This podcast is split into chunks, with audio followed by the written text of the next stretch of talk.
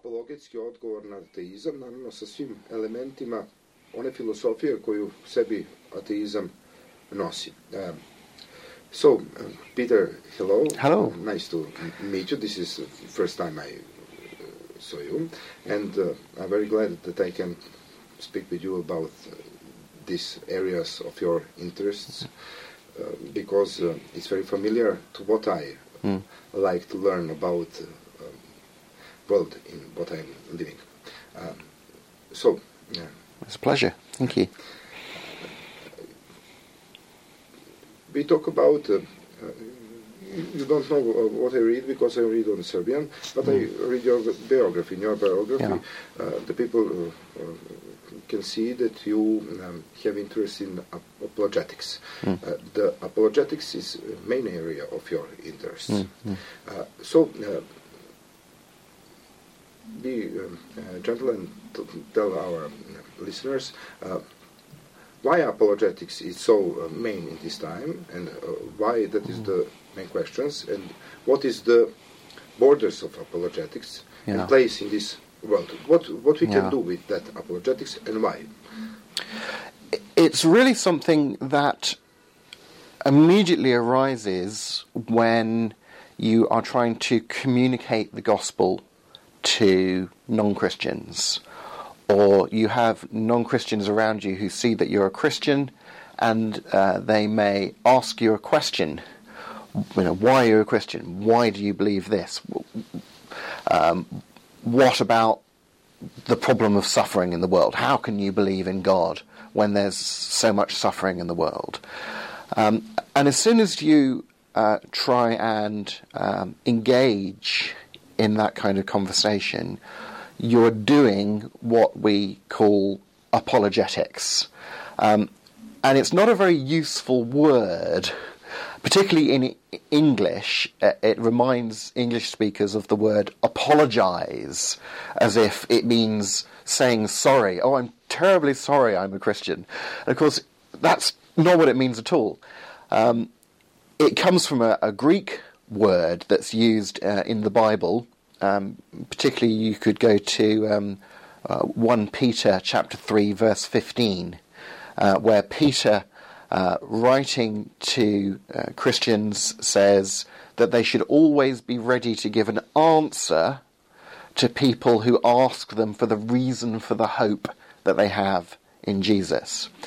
Uh, and the word that we translate as, as answer in English, in, in the Greek of Peter's letter, is apologia. Uh, and it's actually a Greek term from the, the law courts, from the legal system. If you were accused of something, your defense lawyer would get up and the speech that he would give on your behalf would be his apologia. So it, it kind of means your rational defense of why you're innocent of what you've been accused of. Um, your evidence why you're in the right, and so on.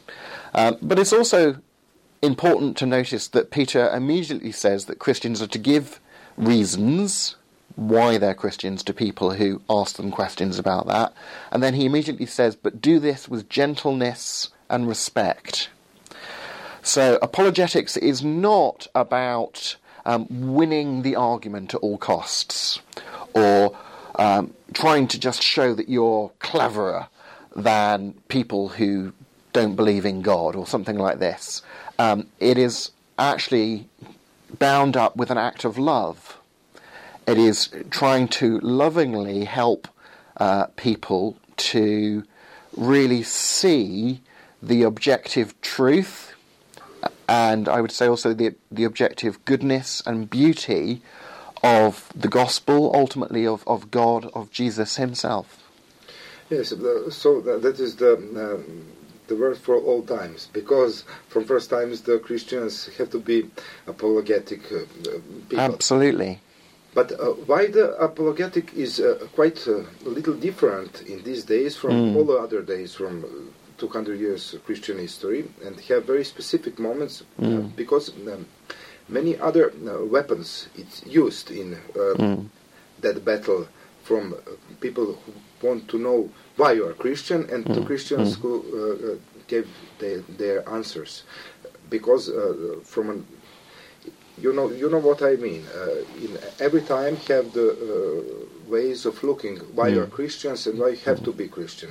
I think that uh, that first Mm. times have existential question uh, to people why you need to be Christians. Mm. In some another time, some other times uh, that qu- question uh, what's uh, some another uh, kind of um, Mm.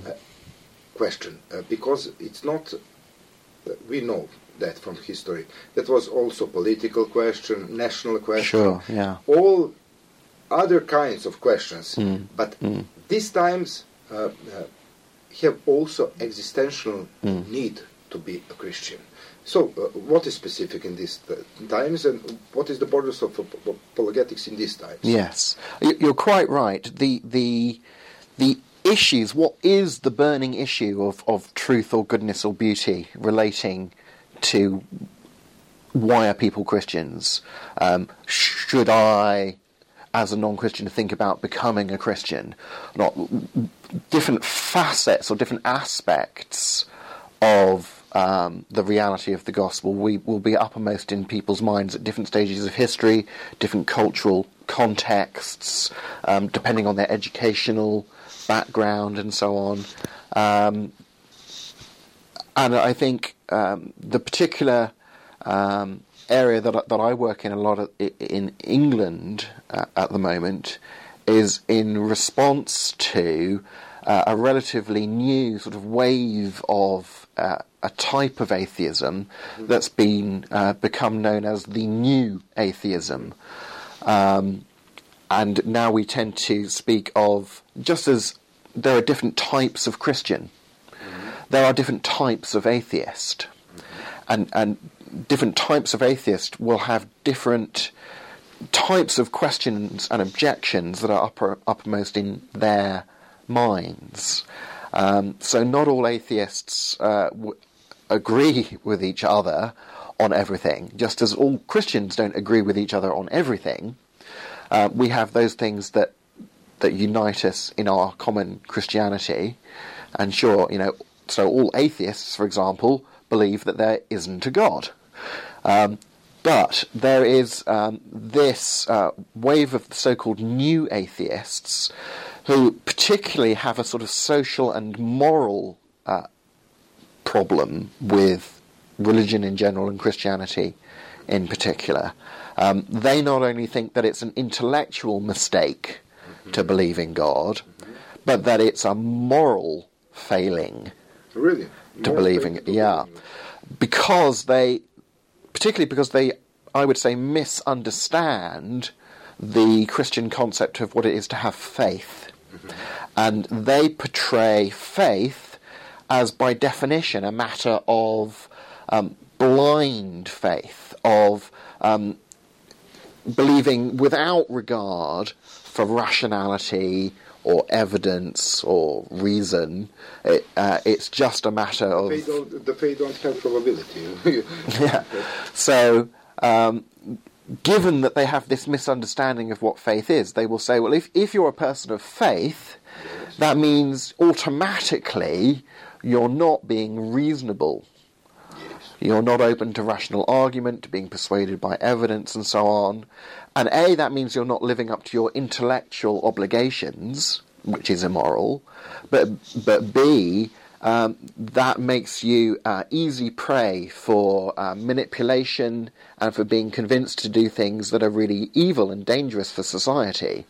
Um, you know, religious people, because they're not reasonable, can easily be convinced to become suicide bombers Yeah. or fly aircraft into large There's buildings and Yeah, yeah. decades here. so the new atheism was, was sort of an atheist response in a, in a sense, particularly to the 9/11 attacks in America.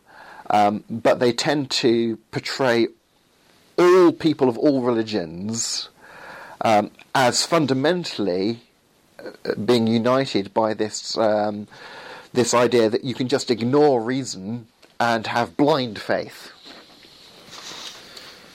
But what we can say to the people who think like that, that is Hmm. faith blind. Well, I think we should first of all admit that, of course, there are religious people and there are Christians who do have blind faith.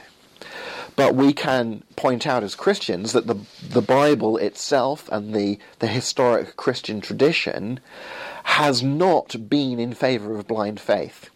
You know, Jesus himself in John's Gospel, for example, says to people, Believe in me on the evidence of the signs of the miracles that I'm working. The signs I'm working testify to me.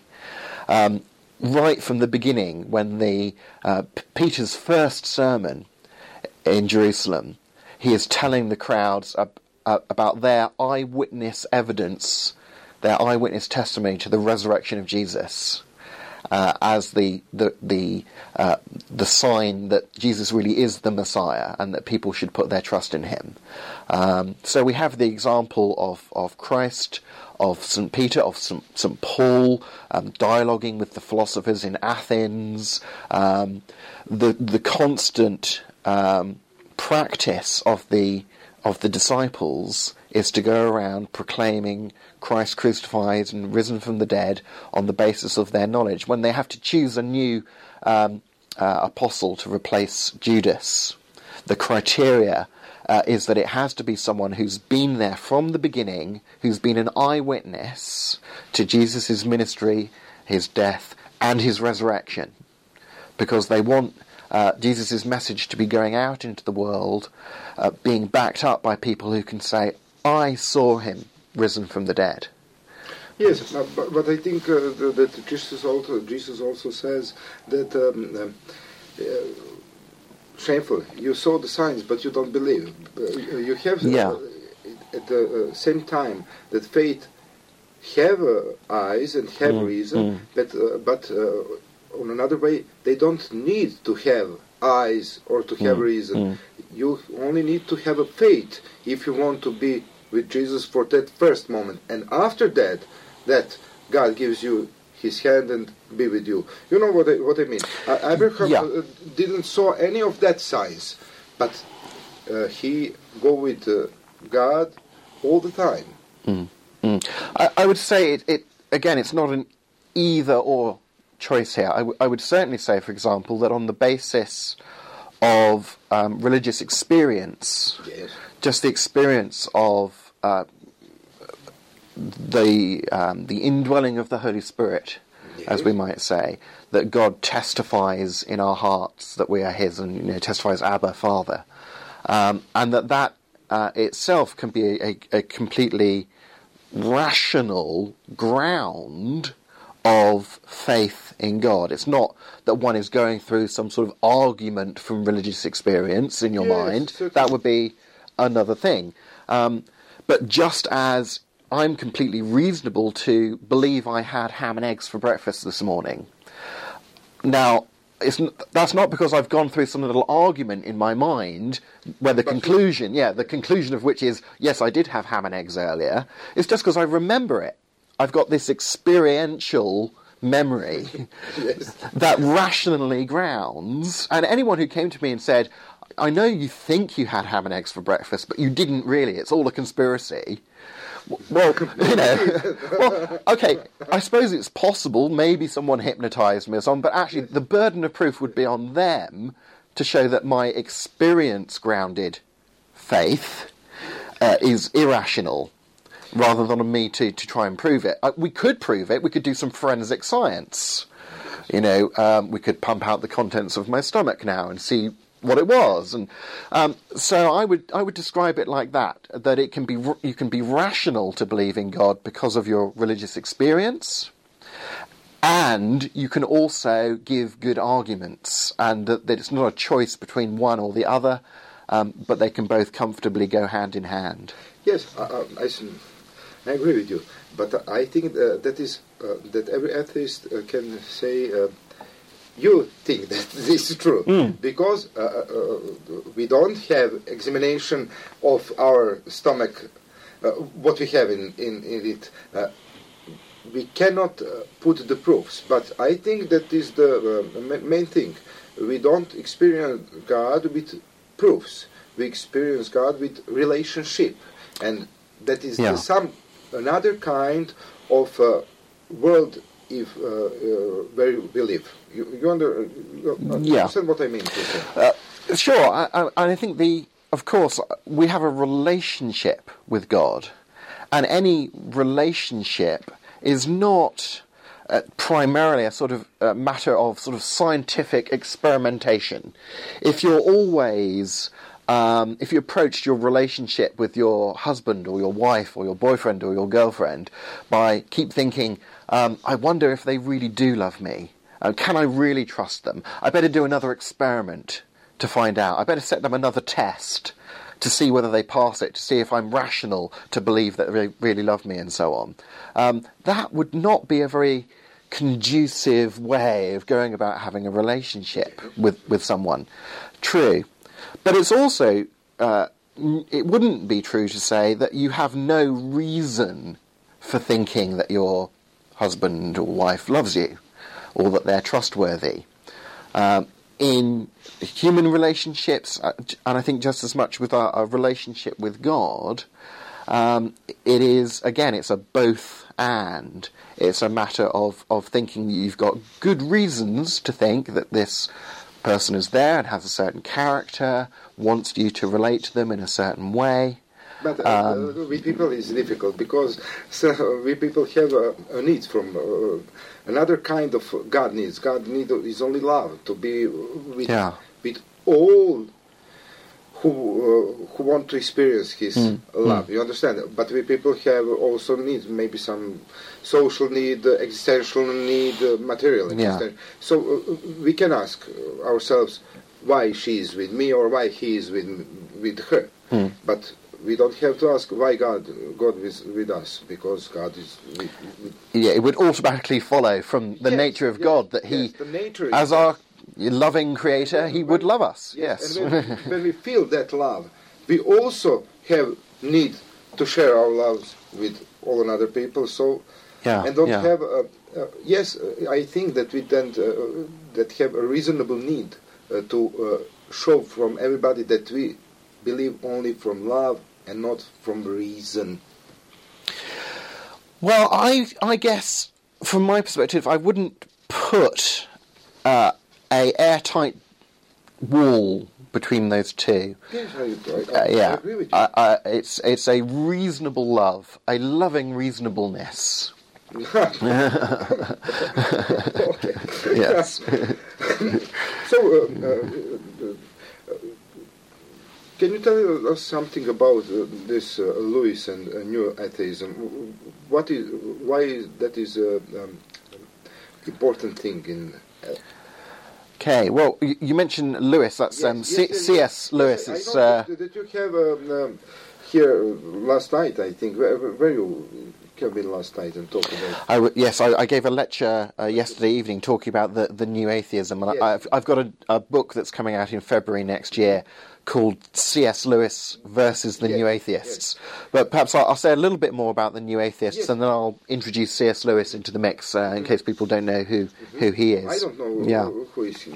Okay, so the new atheists are um, these uh, this wave of, of atheist writers who are particularly res- been responding to religion since the 9/11 attacks, and who are making this this sort of moral critique of religion and saying it's automatically about blind faith and being unreasonable and and so on.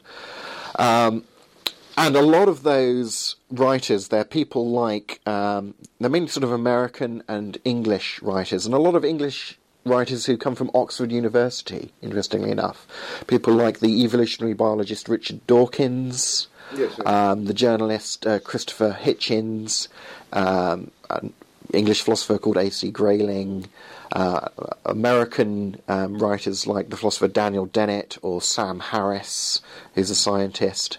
Um, they've come to be sort of because they share this similar sort of social moral critique as well as an intellectual critique of belief in God, uh, have been dubbed by various media outlets the, the sort of new or neo atheist movement.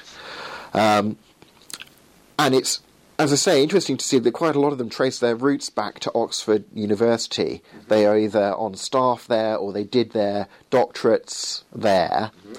Um, under uh, the auspices of professors who are from the, the previous academic generation, which is an academic generation that the uh, the English uh, writer um, C.S. Lewis came from. Now, C.S. Lewis is, if he's known to people, it's probably most through his children's books, uh, the Chronicles of Narnia. Yes, I, I, I, Yeah. I, I didn't know that is the same person. I, I didn't Yes. know that he was atheist. I, I thought that he. Well, uh, in his younger life, he was an atheist. Ah. And he went through quite a long process uh, of uh, gradually coming to believe in a God. He was an atheist and then an, uh, an absolute idealist, and then came to believe in a God. And a couple of years after he came to believe in God, he became a Christian. Um, so he, he took quite a, a, a journey. Yeah, yeah. Um, so he um, he fought in the trenches of the First World War when he was doing his first degree at, at university. Went back after the, the war. He was um, invalided out um, with shrapnel wounds, and um, then he went back, t- finished his uh, his training at Oxford, and became a, a philosophy professor for a while before becoming a professor of, of English literature um, particularly specialising in medieval uh, literature and writing books about understanding the medieval worldview so that you can better understand Chaucer and Shakespeare and, and so on. Um, but on the side, he began writing uh, books explaining his journey from atheism to Christianity and defending Christianity, and also wrote these children's books, the, the Chronicles of Narnia, um, uh, communicating a Christian worldview in a, in a in a different way than just giving a here's my you know philosophical paper on why I believe in God or so on to communicate the Christian worldview um, in a story form. Um, it's why I was mentioning earlier about the the importance of truth and goodness and beauty, uh, com- how helping people to see the gospel is not, as you said, not just something we do through our brains it's something we do through our, our hearts as well, our form of life. Our, our, it affects the, the whole person, uh, as it were.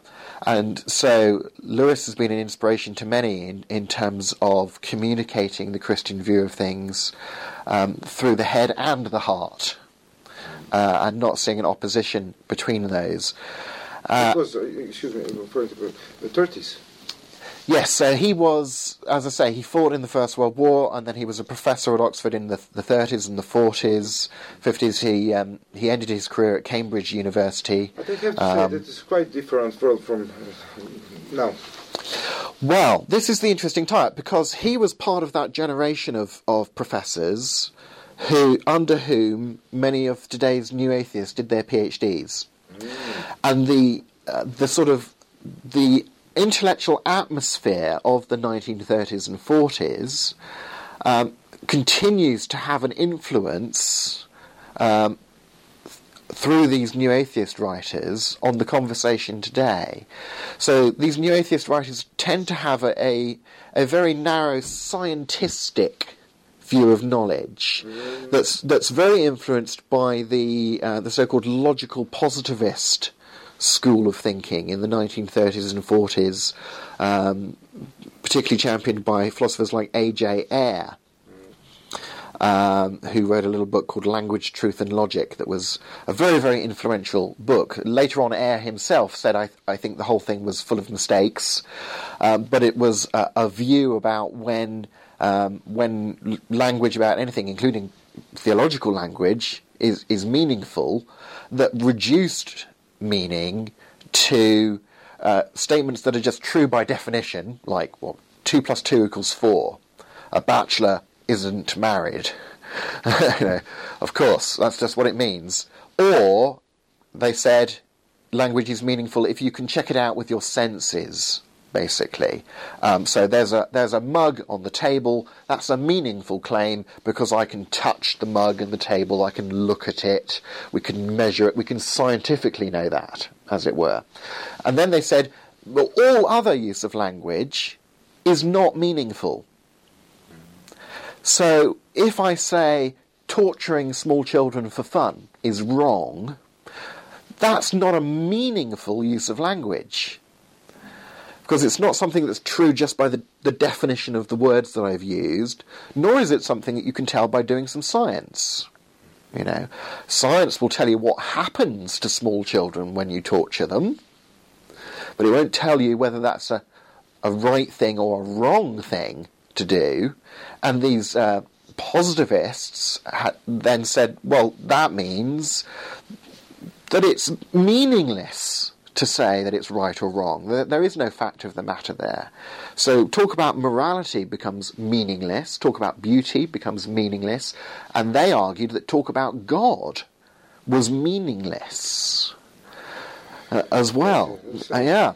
Uh, because well, it's not just true by definition, and you can't touch God, and you can't see God, and so it's it's meaningless, isn't it? And this very sort of narrow view of, of how we know things and, uh, and what it's sort of meaningful even to talk about, um, this sort of very scientistic, positivistic view of knowledge, very influential in the thinking of today's new atheists like Richard Dawkins and so on. Ask you, that is not. Um, I don't want to talk on, um, on that level, but uh, every, every time when I'm uh, reading Dawkins, Mm. that's cheap. That is not. Uh, that is not a logical proof. Mm. That is a cheap trick for me because I know things what he talk about, Yeah. and I know another some kind of things my theological experience, mm, and also the or- orthodoxy is very specific area of thinking Yeah. because I think that uh, Dawkins. Uh, don't know anything about orthodoxy, and all of that people mm. don't experience that kind of religious experience. They Yeah. uh, they globally talk about experience, what you have in relationship with some kind of being like what we call God, but uh, they don't know all things about uh, that big area, Orthodox spirituality. No, I, I think they've they've written off Yes, whole areas of, of human experience and discourse because it doesn't fit their view of how you should know things, what kind of things you can even sensibly argue about. Um, and so they won't vent, they won't bother to learn about orthodox theology or religious experience. Well, of course they'll say, well, of course there can't be any such thing because there's no God, and we know that because you can't know him through science. Now, of course, the, the big problem with that is the, the idea that you can only know things through science. That statement itself is not a statement that you could know to be true through doing science. Yes, Uh, and indeed, uh, back to the, the, the positivistic roots of this, A.J. Ayer himself wrote this, this influential book that, that popularised this view in Britain in the 1930s, later on in life gave up on the whole philosophy. Uh, and there were lots of problems with it, but But if you, I, I don't, uh, Yeah. I didn't read anything from Lewis, but I read some things from Bertrand Russell. Hmm.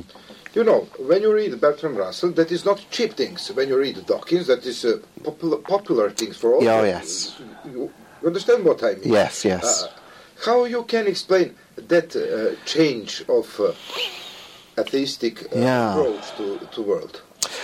Well, uh, of course, there are st- there are still what I would describe as more serious philosophical atheists out there. The sort of Yes. m- the modern Bertrand Russells.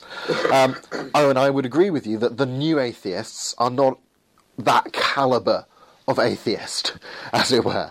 Uh, I think that uh, one of that reason is because they don't uh, uh, believe in ontology. They don't be, believe in a metaphysical approach to science. Uh. Yes. Their science have only uh, uh, facts, Yeah. nothing else. Yeah. And C.S. Lewis, when he was an atheist, was of the sort of classical atheist tradition that took metaphysics and ontology seriously. Uh, And that's why, when he met various arguments for the existence of God and against naturalism and so on, he took them seriously enough to think about them, and they changed his mind. Uh, but as you say, people like Richard Dawkins don't don't take philosophy seriously. He, he was reasonable. Yeah, yeah.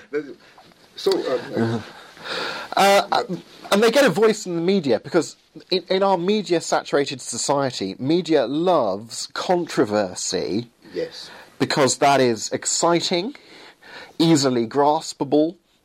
Um, and if you can have an opposition, uh, particularly uh, between uh, religious fundamentalism and an atheistic fundamentalism, a sort of mirror image of religious fundamentalism, which you could say the, the new atheists represent, you have very polarized, extreme views. You have spectacle. You have lots of fireworks, Yes, yes, yes. and everybody in the in the middle, in the spectrum between, both on the atheist side, the more classical atheist side, and the the more serious thinking Christian side, gets excluded from that conversation uh, because it's not so interesting. Uh, it's not such a good headline to say, you know, Christians and atheists have uh, well-mannered, interesting conversation about their different views of life. That's not a headline, you know. Whereas uh, Richard Dawkins saying, um, teaching your children uh, about your religion is child abuse, Ah, as he says. Um, that's a headline. yes, I, Yeah. I know, but that is um, very sad for me because um, I like to be a reasonable man, Mm. and I uh, think uh, everybody who uh, get off any kind of uh, another kind of experience, uh, uh, they don't have views. They- They're they're really fundamental Mm. approach. Mm. You, under, you understand? Yes. And I, I want to ask you, um, but uh, how you can explain that transformation, uh, and how Hmm. you can um, um, make a relation uh, with uh, atheism and secularism? Hmm. And uh, I read some books. Um, I, I forget the names. Mm. Hello, secularism. The secularism need uh, a new uh, new approach Mm. because they fail. It, it failed down because uh, we live in a society with many problems and some kind of really, really exist- existential problems. And we Mm. saw people with uh, with money. And it's not it's not a question of society uh, and social Mm. groups. Uh, all social groups have problems with Yeah. existence in this world. Yeah. Uh, what you can say about it? That's right. Well, I think um, I- I would take this back to the, the concept of spirituality uh, that we mentioned Yeah. earlier, um, and it, it's a very in vogue term, spirituality, but it's often used without definition, and um, people can talk at cross purposes about it. So I like to try and um, give a, a clear definition of, of what I would mean by spirituality. Um, in terms of spirituality being about how we relate.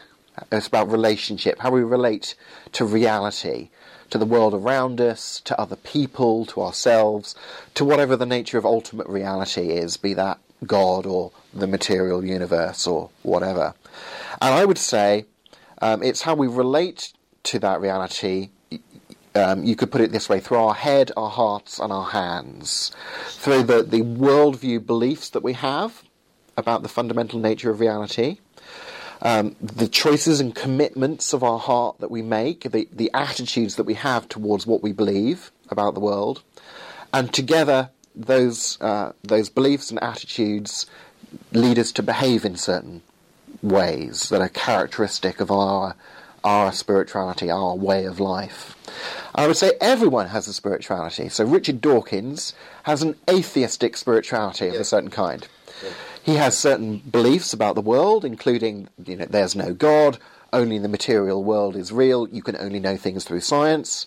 He has certain attitudes towards reality because of that, and that leads him to behave in certain ways, um, advocating atheism and, and um, campaigning against people, you know, being able to abuse their children by teaching them their religious views and so on. He, have some example like this. Uh, uh, I want um, uh, to mean the meaning of my life to be to eat uh, beans.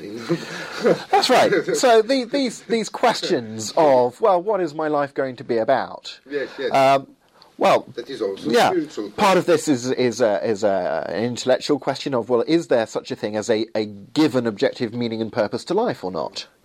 And if there is, do I think I can discover it or not? And it's one thing to, to think there's buried treasure somewhere on the island. It's much more interesting if you think you've got a treasure map showing you how to find it. Yes. Yeah. Um, but the other thing is, well, do I really care about finding it? Am I going to invest my effort into finding it? And that's much more an issue of the heart than it is of of the intellect, you might say. Uh, and of course, that's bound up with with actually having to do something about it. Can I really be bothered to put that effort in with my with my hands to go digging up that treasure?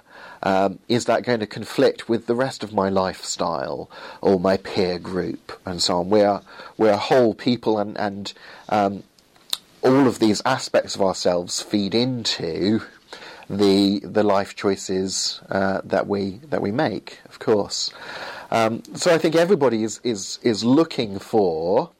Um, their beliefs about the world, and people don't get a choice about whether they have beliefs or not, only whether they've thought them through well or not. Everyone is committed to something or other.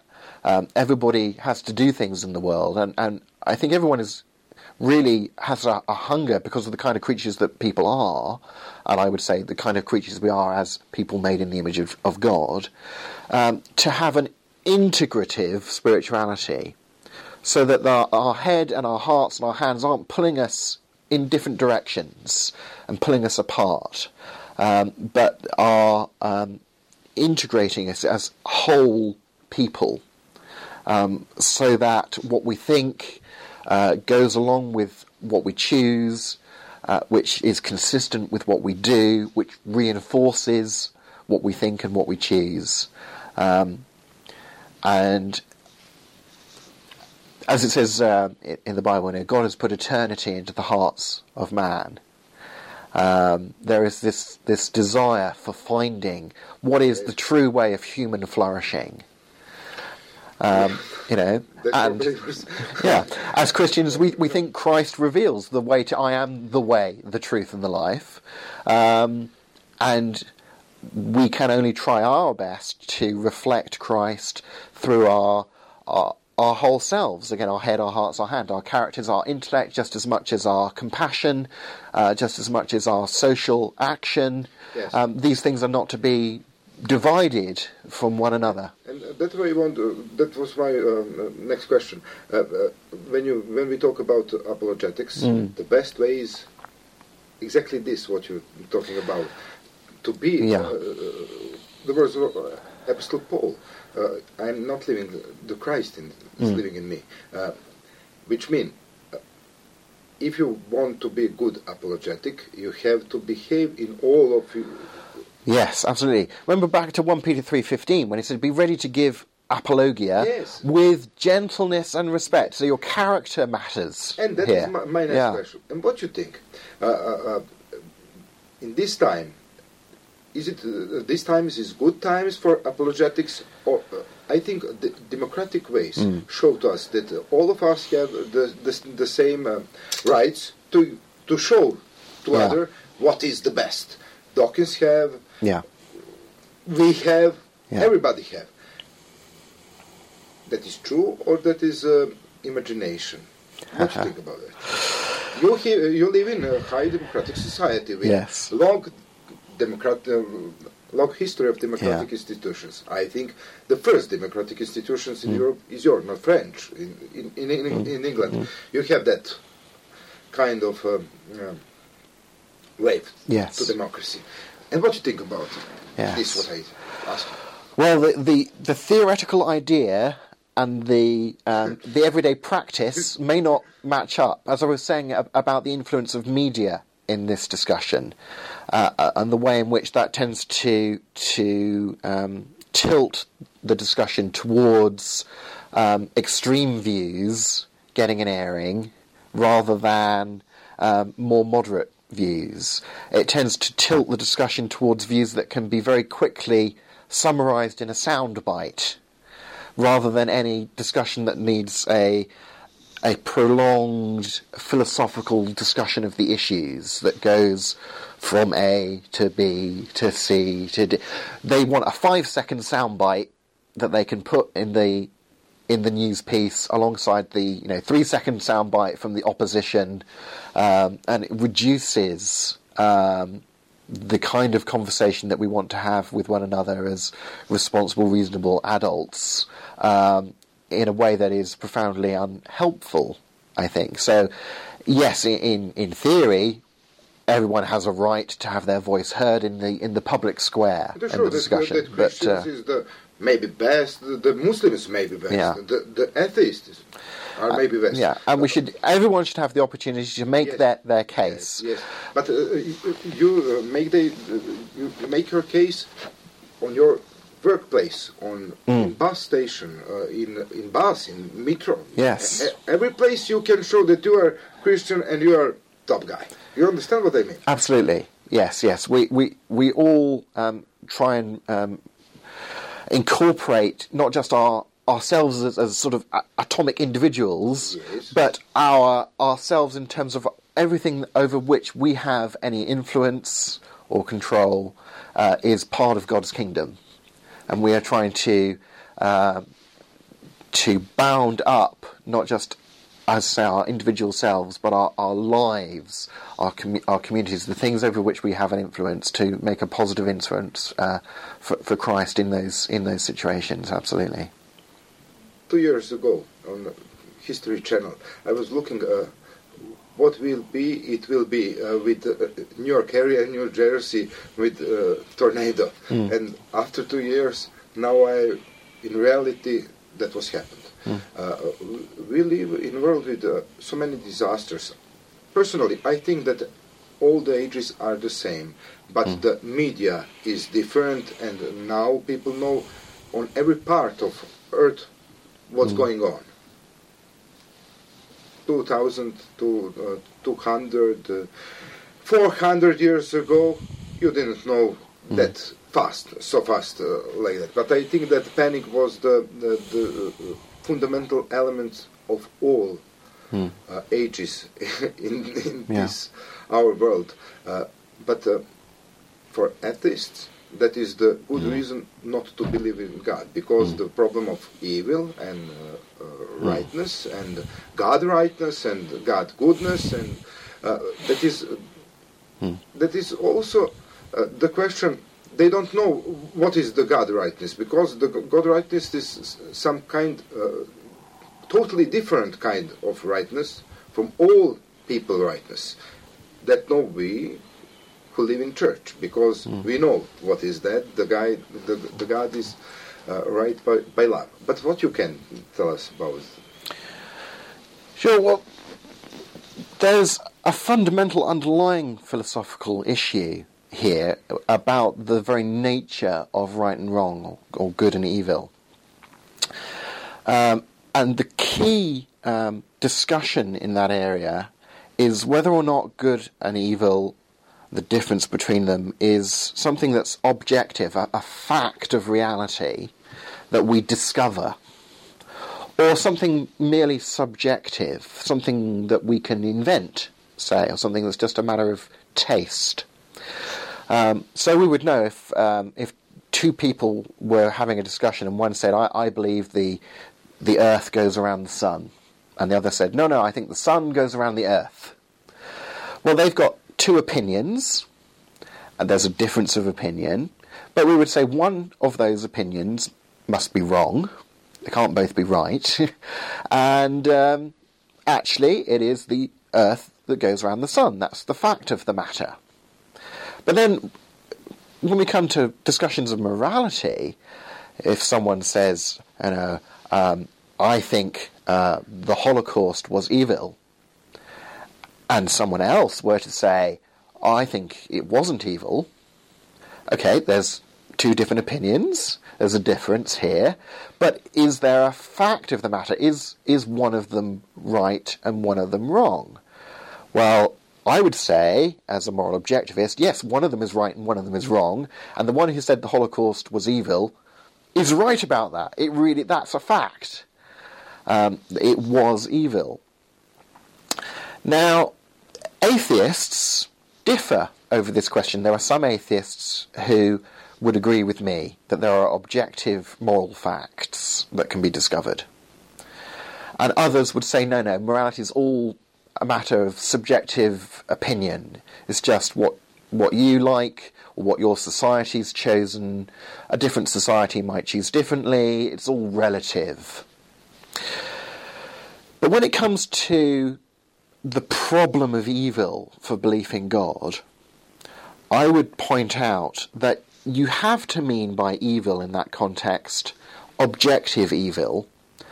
Otherwise, there's no problem that can even get off the ground, as it were. If all you're saying is things happen in the world that I don't like, but that God might, and if God likes those things, well, there's a difference of opinion between us, but it's not as if one of us is right and one of us is wrong, because there's no fact of the matter about whether it's evil to allow people to die in tornadoes.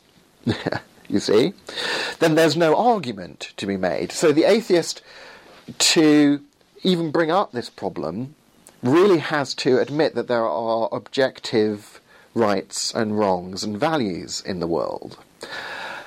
But that admission immediately brings up the the following question: Which worldview best accommodates or best explains the existence of things like objective moral facts, real rights and wrongs, the the idea that we really are um, in moral experience meeting commands that we are obligated to follow, not to commit genocide, say. If you think it's actually a fact that we are commanded not to commit genocide, we meet this moral reality that is a command, a prescription. It's not a description of how people do behave, it's a prescription about how they should behave. Uh, and that should has this sort of weight, this force to it, that we really are obligated to do it. But what kind of reality can issue prescriptions or commands? What kind of reality can obligate us? Not a impersonal reality, such as the materialist believes in.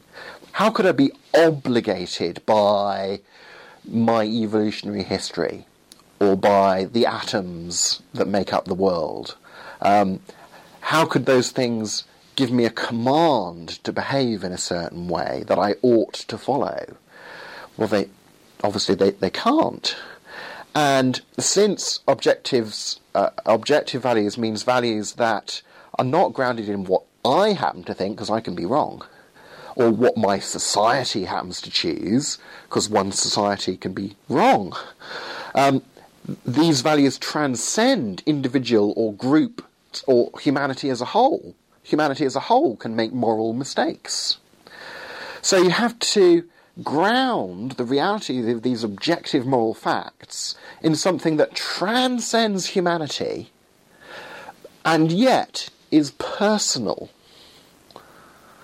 Now that's beginning to sound quite a lot like, at least a part of what people mean by God. Yes.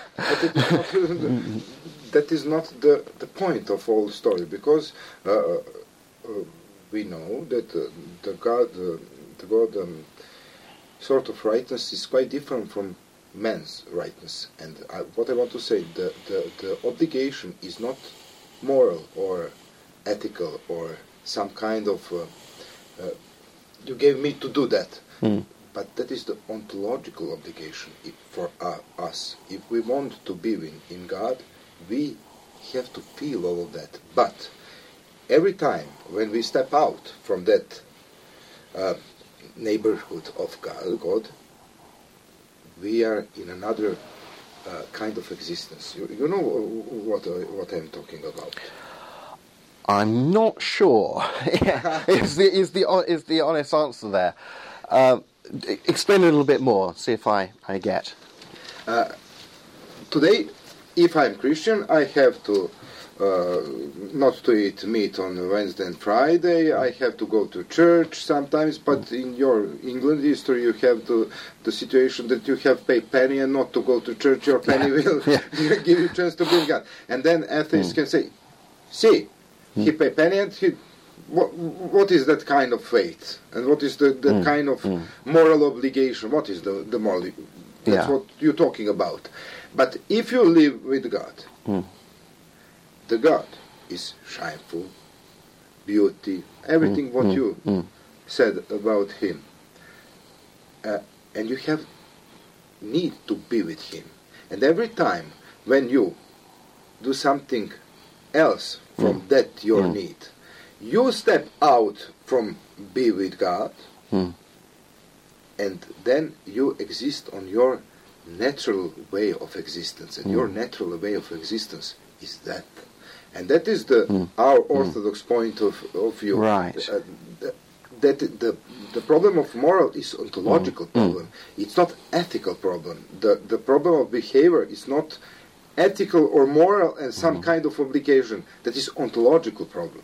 Right. Okay. Yeah. I, I, I find that fascinating. I think, again, I would say I- wouldn't view it as a both and. I, I, I, I would express what I think you're saying by saying God, his uh, his essential necessary character is the standard of, of goodness, and he has created us for relationship with him. Yes.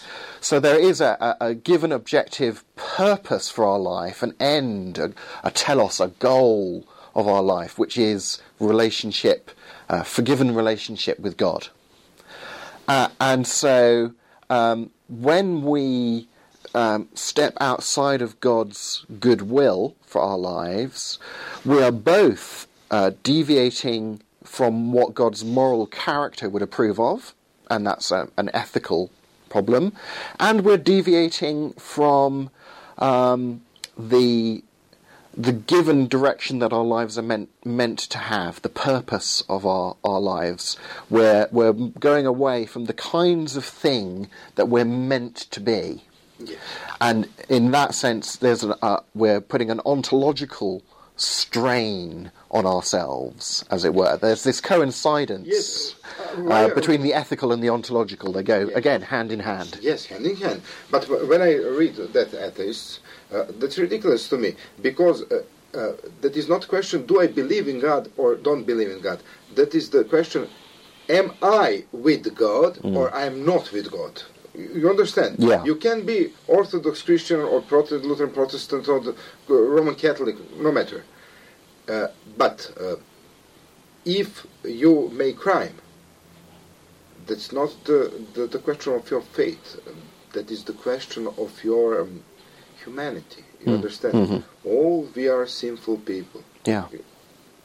And that is ridiculous to tell me. If you believe in God, uh, the Christians wouldn't be in jails. Oh yes. Well, this this is a fundamental way again in which the new atheists, just as they mis- misrepresent the nature of faith, Yes. they misrepresent what Christians think about the relationship between morality and God. Yes. What what the new atheists tends to say is you, you Christians are saying unless you believe in God, you can't be good, or you can't know the difference between right and wrong Yeah. if you don't believe in the Bible, because that's how Christians say they know the difference between right and wrong. Uh, and I would say, no, no, no, no, no. it's not that the I'm saying an atheist can't know the difference between right and wrong. It's not even that I'm saying atheists can't be good people. Um, Paul himself uh, talks about the, the Gentile who has the law written on his heart Yes. when he does the right thing, his conscience now approving and now re- reproving him. So St. Paul says that people who don't believe in God can know the difference between right and wrong Yes. and can sometimes do the right thing and their consciences um, guide them. The question, I, I- I would say, is whether or not an atheistic worldview can explain the reality of there being such a thing as right and wrong that we know, that we should do. I would say uh, an atheistic, particularly a materialistic worldview, cannot uh, give a, a, an ontological space for the existence of such a thing as real objective right and wrong, or real moral duties and obligations and rights and so on. Um, so I do think, in that sense, that that atheists who believe in objective values um, have a a worldview problem. Um, but of course, I'd, I'd, much rather they believe in the objective values uh, than say, well, because my worldview doesn't really have a space for these things, therefore I'm going to be a, a nihilist, a moral subjectivist, and ignore morality. Um, but I do kind of think that atheists who recognise the reality of, of morals, um, they're, uh, they are recognising something that, if they really thought it through, would give them a fundamental difficulty with their worldview. Yes. Yeah. Uh, so, what you can say to us about uh, the contemporary Jesus? Because the, the, the Jesus is contemporary from all generations Yeah. of Christians. Sure. And what is the specific of these times? Well, I, I think we have uh, an, an, an unchanging good news about Christ um, that needs to be uh, appropriated by every individual and every generation uh, for itself. And uh, we may, uh, just as as one goes on in the Christian life, appreciate more and more about Jesus and who he is and the kind of life that he's called us to.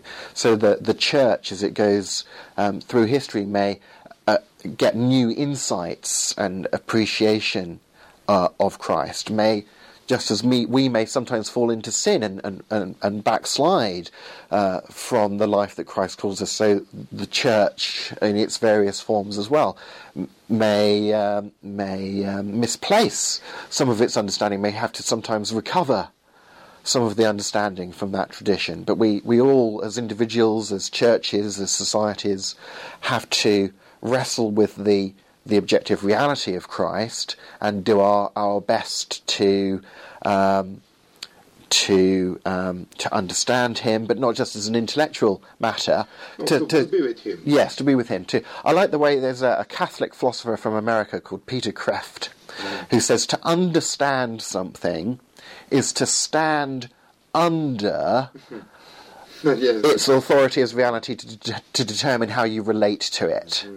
And uh, by understanding Jesus, I would mean we we want to stand under the reality of Jesus' authority and all of its implications I for our the- lives. The, the better is inside reality.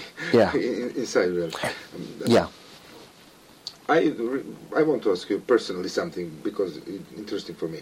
Uh, I read many things about uh, uh, divine agency in this world, and uh, that is uh, uh, quite um, far from my way of thinking, because uh, in Orthodox uh, way of thinking, uh, the the world is not object, and if we talk about divi- divine agency in this world, uh, we're talking about existency of world. That existency is to be or not to be in this way. Uh, God, the world exists because God wished that. And the only way for existence is God love. And Yeah. I can talk about divine agency and some kind of uh, irrational uh, reactions in the world. God want to me put here uh, at this moment to be at my home and he take me and I cannot understand uh, what is the source of that way of thinking. You understand what I ask you? That is philosophical also source, I, I, I suppose, and I. But you know, uh, I think that God is not metaphysical questions. That uh, the eschatological question, existence and uh, and uh, uh, presence of God. You understand what I think? Again, I did- a, li- a little more elaboration would, would, would be helpful. Okay, what you can tell us about divine agency in the world? Okay. Um, in an apologetic context, this uh, immediately raises in my mind the, the question of miracles. Yes, and that, that is the, the, some kind. Right. And um, the the question of the the difference between um, the way in which God, uh, in creating and sustaining in existence the universe, Yes. um, that universe seems to have its its rational structure to it. Its its its way of uh, behaving according to its nature. Yes. Not to talk about n- nature as a, a metaphysical naturalist or a materialist would say, it's just nature existing on its own, nothing to do with God. No, rather, this is its, its God given nature. Yes, because Yeah. you, you, uh, you, you, said uh, rational. Rational structure is logos, Yes. logical. Logos Absolutely. is Jesus Christ, and that is the Yeah. absolutely logical for Yeah. me because uh, the, the the Christian fathers talk about that when they don't know that uh, uh, anything about science. Yes, yeah. And it, w- it was, uh, I think, Johann Kepler who talked about science as thinking God's thoughts after him. Yes, yes. Uh, and this, this, indeed, this idea that nature is something created by God is something that, that was foundational to the birth of the whole scientific enterprise as we, we now understand it. Um, as C.S. Lewis, uh, to quote from him, summarized it, um, men uh, expected law in nature because they already believed in a lawgiver uh, which is a resource that other worldviews didn't have. And this is one of the reasons that the scientific enterprise um, first flourished um, within a Judeo Christian uh, context in Europe. Christianity Yeah. gave the the methodology of science. That That's is- right. Today, the, the, the science is the mixture of uh, Indi- Indian, uh, Muslim, Yeah. uh, Christian, but methodology and Yeah. source is That's right. So, so within that understanding of nature, where it is um, something created and sustained by God, it has its own nature, uh, which uh, we can understand and explain things in terms of the the actions of the the things in the world acting according to their God-given nature.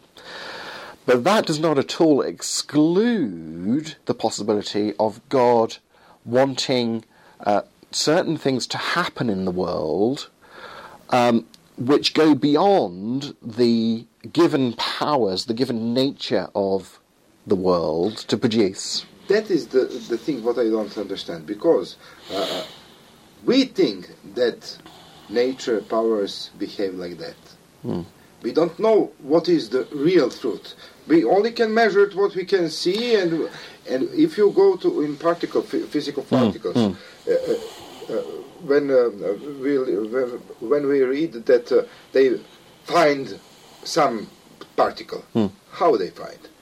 They don't find that particle. They find a reaction with another space. Yes. It's, and that uh, the totally Christian thing, that everything is in a reaction. You understand what I mean? In relationship. So, in relationship, yeah. yes. And uh, when you think about miracles, Hmm. the world is miracle because world uh, doesn't uh, didn't have existence, and God want to have existence. Yes. So be Yeah. the world. You, you, That's it. But Christians, I, I think we're not wanting to say there's the world behaving in the way that the world does, and that has nothing to do with God, and then there are miracles, and those are the things that God does.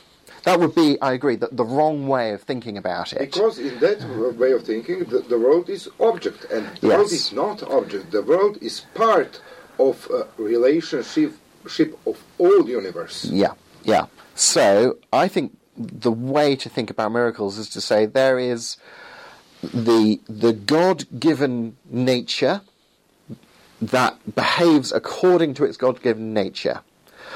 But sometimes God can give that nature a an additional help to achieve things that are beyond the reach of what it could achieve left to its own God given nature.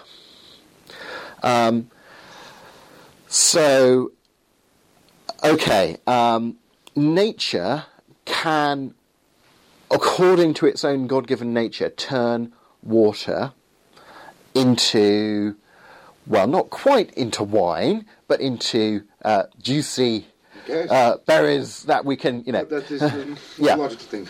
But when Jesus uh, turns water into wine at the wedding of Cana, um, we would say, well, okay, nature just left to its own accord, but not its own accord in a way that it's excluding. God has created it, He's given it those capacities, He sustains it in existence moment by moment. But that framework nature, of God given nature Yes. will not itself But that produce wine out of water in 10 seconds flat. Yes, but that framework is Christ, because in His presence everything changed the way of existence, and I think that is the better way from Hmm. Divine agency in this world. Yes, Spe- well, I think. specific Yeah. The divine agency is Christ, because in Christ the world became become Yes. church, and church is the natural way Yeah. for world to live in everything good. Yeah. In, in him, all things hold Yes. hold together. Yes, yes. Um, but um, sometimes um, I, I think in order to still talk about the the miraculous, um, you could you could sort of make a distinction between God's God's ordinary way of acting uh, through the world and an extraordinary um, way of acting. Um, in the okay, world. I agree. But, but, I- Um, but I have to say, what we think that is ordinary, ex- that is extraordinary. When Yeah. you live in Christ, that is ordinary. I want to Ah. say that. You understand? yes, yes, uh, And uh, that is I, the I do. point. Yes. So uh, at the end, I want to ask you uh, something, because uh, you live in England. In what? Where in? In uh, Southampton, which is a, a big port university town on the south coast of England. And what is my question? Uh, in these days, uh, what does it look like to be Christian in Southampton, Hampton in England? It's a, a, a Yeah. difficult way of life, or uh, full, or pleasure way of life. You're Yes. honorable. Many of you in your society. What is it like to be Christian? In, Yes. Well, we have a long Christian tradition in the country. We have uh, an established institutionalized church, the Church of England. And of course, we also have a long tradition of, uh, particularly of Catholic Christianity in the country uh, as well. Um, but uh, that uh, because it's bound up with the the state and kind of with in, in past history with just the way in which everyone expected everybody else to be. Um, that has, in many people's minds, um, not really necessarily been connected with a, a living, personal relationship and faith with God. It, it has, in some instances, become much more to do with what is socially accepted, um, what is bound up with the, the governmental structures of society. Um, and uh, so that has has been an issue. You will get lots of people will uh, on you know official government forms will say yes, you know, I'm a Christian, but by that they might only mean I was baptized as a child, or I got married in a church, or I, I go to church every Christmas because I like the nice singing, or that's my culture. Um, uh, they uh, do not mean by I'm a Christian everything that um, St. Paul would want them to mean by saying I, I am a, a Christian. Um, so, in terms of of the actual place of Christianity in society, as as opposed to the sort of social Christianity, um, it may be that about one in ten people goes to uh, church regularly uh, on a Sunday, uh, and that a even smaller uh, percentage of those people are in a living relationship uh, with God through Christ.